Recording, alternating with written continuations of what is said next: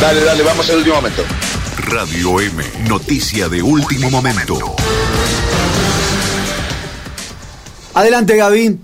Gastón, buenas tardes. Bueno, hasta ahora tenemos que informar un lamentable suceso que ocurrió en calle Gaboto, el 2652. Esto es el prácticamente el límite entre barrio Roma y Santa Rosa de Lima. Fue hallado sin vida en su domicilio un hombre de 87 años.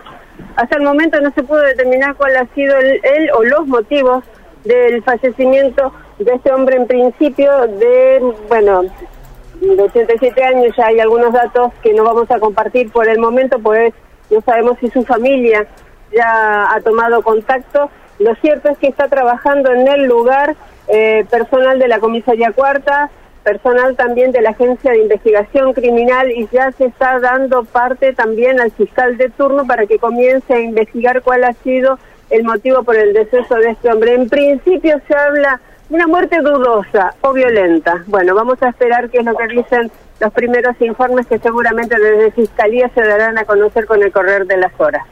Muchísimas gracias Gaby por esta Hasta luego. información. Hasta luego. Ahí estaba Gabriela San con el último momento. Radio M, noticia de último momento.